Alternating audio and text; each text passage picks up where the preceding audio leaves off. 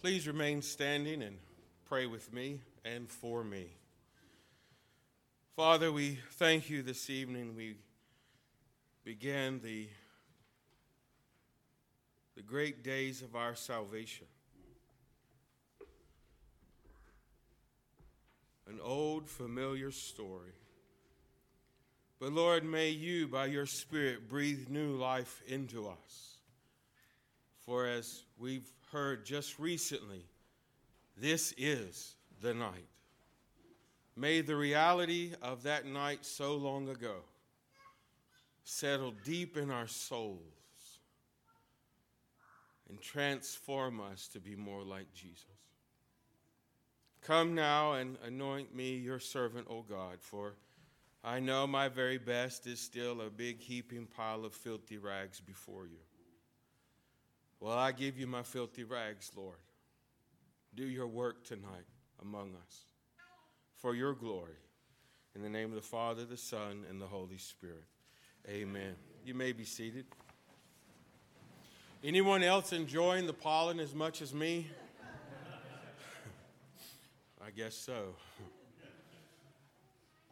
247 million Americans call themselves Christians. But Jesus calls us to be disciples, a follower, a learner. He gives us examples tonight, and they all point to one thing that is the defining mark of a disciple love like Jesus loves. Love. And some of the greatest composers of the 20th century penned a very good song, and the band Van Halen, of course. Everybody's looking for something, something to fill in the holes. We think a lot, but don't talk much about it till things are out of control. How do I know when it's love? Fortunately, there's Google. So I Googled, how do I know when it's love? I love that Google thing. And uh, miracle of all miracles, the very first thing that popped up on my search was eHarmony. so that piqued my interest greatly. So I scanning through their little, uh, you can't call it a brochure, it's a web page. And they have a checklist of how to determine if it's love. Van Halen has got their answer. Number one, there will be mutual respect. Okay. Trust. Number two. Number three, acceptance. Number four, selflessness. Number five, companionship. Number six, and I, I, really struggle with number six, effortless attraction and passion. Well, for me, it took two years of being in hot pursuit trying to convince Shello that I was the man. There was nothing effortless about it. Number seven, good teamwork. Go, Team Kramer. Compatibility. And after you read through this checklist, eHarmony has done the greatest thing in the world. They paved the way for finding real love with a compatibility quiz. I didn't take the quiz. But I hate to burst eHarmony's bubble. But tonight we will see true love. We will see it. We will experience it. It will be tangible. You will feel it on your feet. You'll hold it in your hands. You will taste it in your mouth. Because I pray that you will see not any of us or whoever washes your feet, but see Jesus. Because he's all about love. And this is what this night is about. He's giving us these wonderful examples. And this love is so strong. Another great thinker, much like myself. Yeah, right. he said these words, and he's also a pretty good musician. He's Jimi Hendrix. He said this When the power of love overcomes the love of power, the world will know peace, well being, wholeness. Pretty good for a left handed guy. And Maundy, Thursday, Jesus says to us tonight, I give you an example that you should do. Two things he shares with us. One we see often, the other we see once a year. The first one we see once a year. Anybody take a guess? Foot washing. And this challenges our idea of greatness. It confronts us because we tend to equate greatness through achievements or possessions or status. Even the disciples fell into this. In Luke's account, they were arguing over who was greater than the other. And I could hear them in my head all this week.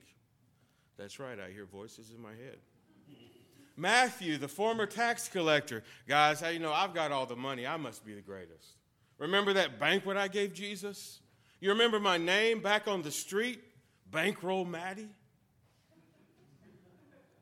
Peter would chime up, Yeah, right. For don't forget, I walked on the water. I have to be the greatest. And Thomas would shoot him down and say, You also sank. John, my man, John would say, Guys, he hugs me the most. I'm the greatest. And Andrew, the quiet one in the background, would pipe up, Don't forget, I found him first. We all want to be great, don't we? But Jesus shares with us tonight in this action of foot washing that greatness is in service. No job too small or beneath him. No flaunting of power, but lavishly loving, hard headed disciples. It reminded me of the days I was being indoctrinated with Dave Thomas's theology when I was at Wendy's. Square hamburgers. Yeah. That's Dave Thomas. The drive through window was his idea. So all us lazy Americans don't have to get out of the car. But Dave Thomas was asked, What makes you so great at your business? And without hesitation, he replied, Why, ma'am, it is my MBA. To which she replied, I didn't think you went to school. Well, no, I didn't. My MBA is my mop bucket attitude. No job is too small for me to do. And Jesus shows, that us, shows us that tonight. He shows us why we are here to serve. Society tells us we are here to get stuff, consume stuff, and show that stuff off. We all have that desire, don't we, to be recognized and applauded. But Jesus says, service is greatness. And that being a servant doesn't mean saying yes to everybody, but it does mean being a contributor to the well being and success of the person God brings into your life, brings your way. We contribute to their well being and their success. And Jesus gets down on his knees and demonstrates this love through service. In foot washing, the way we do it, it seems kind of gentle and nice, comfortable and cozy. I'm sure everybody washed their feet before they came here. I got the loofah out and scrubbed mine. But in Jesus' day, it was not that comfortable and cozy. It was reserved for pretty much the lowest ranking servant in the house because it was a nasty job. They had open shoes, walking on dirty roads everywhere with organic fertilizer all throughout the roads. And I don't see the disciples hanging out in the shop getting pedicures very often. I don't think it was very pleasant. It wasn't glamorous. No one else wanted to do it, but Jesus did. Because this love doesn't need a glamorous place. Jesus' love needs a needy place. And Susanna Wesley sums it up very well, and this is a quote I often think on throughout the days. When she was asked about the success of her two sons and how she was just kind of in the background. And she replied with this I am content to occupy a small place if God be glorified. I am content to occupy a small place if God be glorified. That's service. That's Jesus' love serving. The next thing we see this evening that Jesus gives to us, that we see regularly, is the Eucharist, the Holy Communion. And this, as foot washing challenges our idea of greatness, this challenges our motivations. Because we're all born with three very important motivating factors me, myself, and I. Anybody who's had children knows it doesn't take long for that selfish, stubborn streak to show itself. Mine. I want it. Grab it. Especially if you have more than one child. Whatever the one child holds, guess what the other child wants? Whatever's in the hand of their brother or sister. It could be a stick. I've seen it. I want that stick she has. We're driven by those desires, and we desire to be promoted and everybody to see our self worth and look at me. And our society really feeds into this. When we first moved back to the United States from the Philippines, Michael, back there, he went to a, a golf camp at Winston Lake. He was, uh, I don't know, maybe elementary school, sixth grade or something. And it was really good, very good thing, man. It was nice. And on the last day, they were giving out the award for the longest drive, the best putter, the most improved. And then all of a sudden, there's this whole big box, and everybody's getting an award. I was like, wow, Michael, what award did you get? Uh, participation. He got something else too, I don't remember. All I remember is everybody got a participation trophy. Because we love to be recognized, even for just showing up. we want to be, feel good about ourselves for just showing up. But today, Jesus reminds us in, in the Eucharist that he takes bread and wine and essentially, he says, This is me, and I give it to you. All that he is, is ours. He ever lives to continually give himself away. How many people do you know like that? One Jesus. And what do we live for? Our next vacation? To get new stuff? A promotion, better job, newer car? You can live that kind of life, and I like to call it the Electrolux life. You're always sucking things in, but you're never going to get full. Anybody remember Electrolux vacuum cleaners? We don't need more. We need to live a Eucharistic life, giving ourselves away, investing ourselves in others. Jesus spent almost three and a half years investing himself in 12 men. Oh, he did other things. But he invested in those 12 men. 12 men. we need to live a Eucharistic life. And if you're like me, you need help on how to do that. I need help in a lot of things. But I, I read a lot about St. Ignatius. I got attracted to him first because I liked his name, Ignatius. I was like, why couldn't my mom call me Ignatius? That'd be cool. Ignatius Kramer. But he offers us some very serious help on how to live Eucharistically, sacrificially, investing ourselves in those God brings in our path. And the first thing that he says, it's probably not the first thing, it's the first thing I'm going to say that he said. he says, Don't get caught up in how you think you need to be and what you ought to be doing. That often entangles us up. We struggle. This is not how I need to be. This is not what I need to be doing. How many times have you, any of you said that? I say it about 27,000 times a day.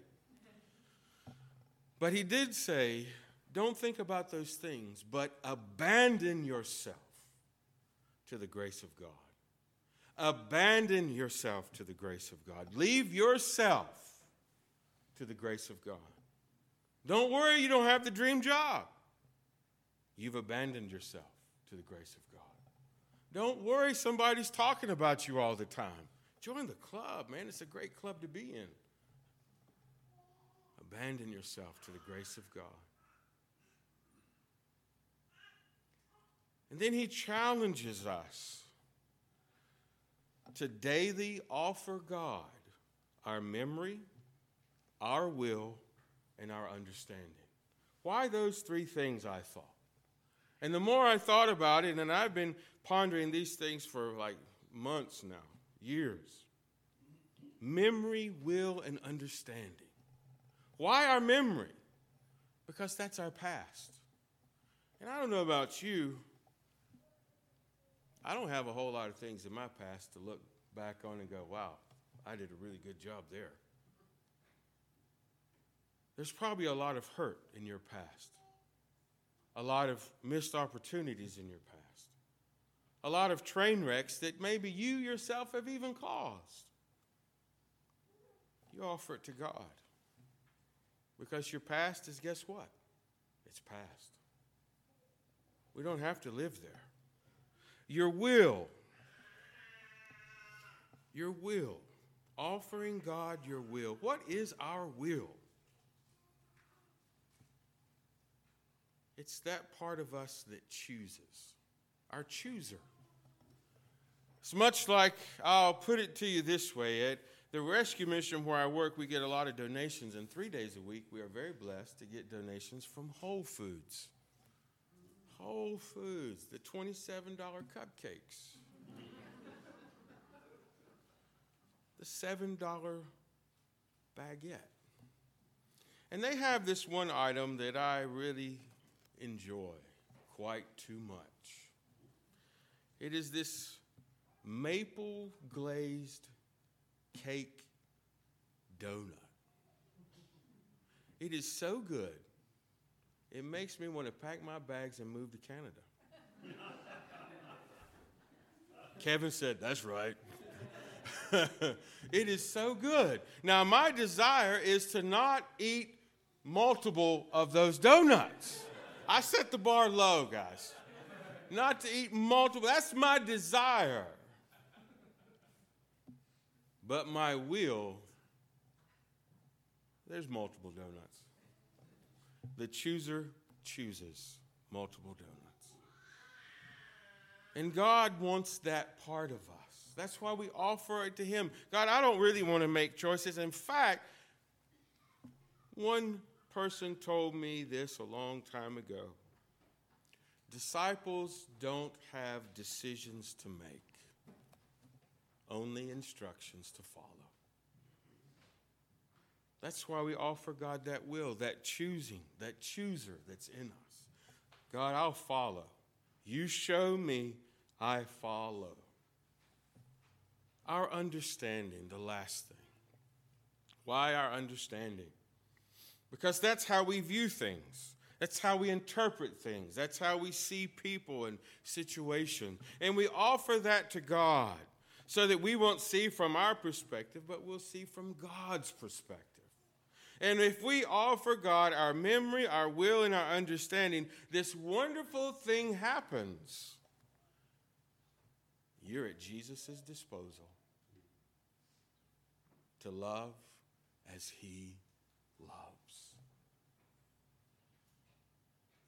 Tonight we will see these examples or life lessons that Jesus shows us tonight. The humble service of washing feet, the Eucharistic living of giving ourselves away, love stooping down to change our lives. And we're called to do the same thing.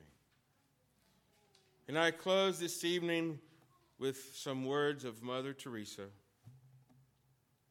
and I turned it into a prayer. Pray with me. May we all be pencils in the hand of God with which He can write His story.